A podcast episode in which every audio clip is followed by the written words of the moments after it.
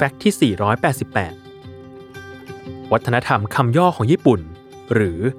ริยาคุโกนั้นสนุกมาก เรียกว่าคนญี่ปุ่นมีความสามารถในการย่อทุกคำให้ง่ายขึ้น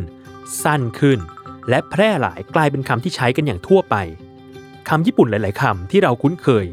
ก็คือคำย่อนี่แหละ ยกตัวอย่างง่ายๆ อย่างเช่น ถ้าใครเคยไปเที่ยวญี่ปุ่น ย่อมคุ้นกับคำว่าคอมบินิหรือร้านสะดวกซื้อ ที่ย่อมาจากคำภาษาอังกฤษว่า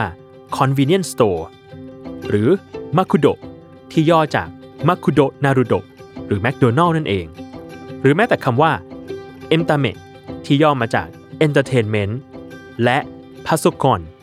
ที่มาจาก personal computer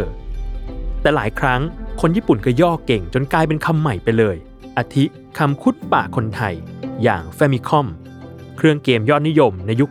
90 ก็มาจาก Family Computer หรือ p u r i k u r a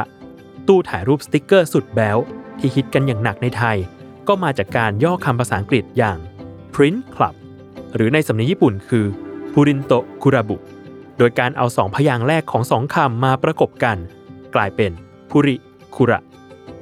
หนักสุดคือคำที่ทุกคนต้องเคยได้ยินแน่ ๆ อย่างคาราโอเกะที่ผสมคำญี่ปุ่นเข้ากับภาษาอังกฤษนะงงแล้วสิว่าอังกฤษตรงไหน คำนี้มาจากคำญี่ปุ่นว่าคาระแปลว่า ว่างเปล่า และโอเกะที่มาจากโอเคซึโทระหรือออเคสตรา ที่แปลว่าวงออเคสตรานั่นแหละ รวมกันกลายเป็นดนตรีที่ว่างเปล่า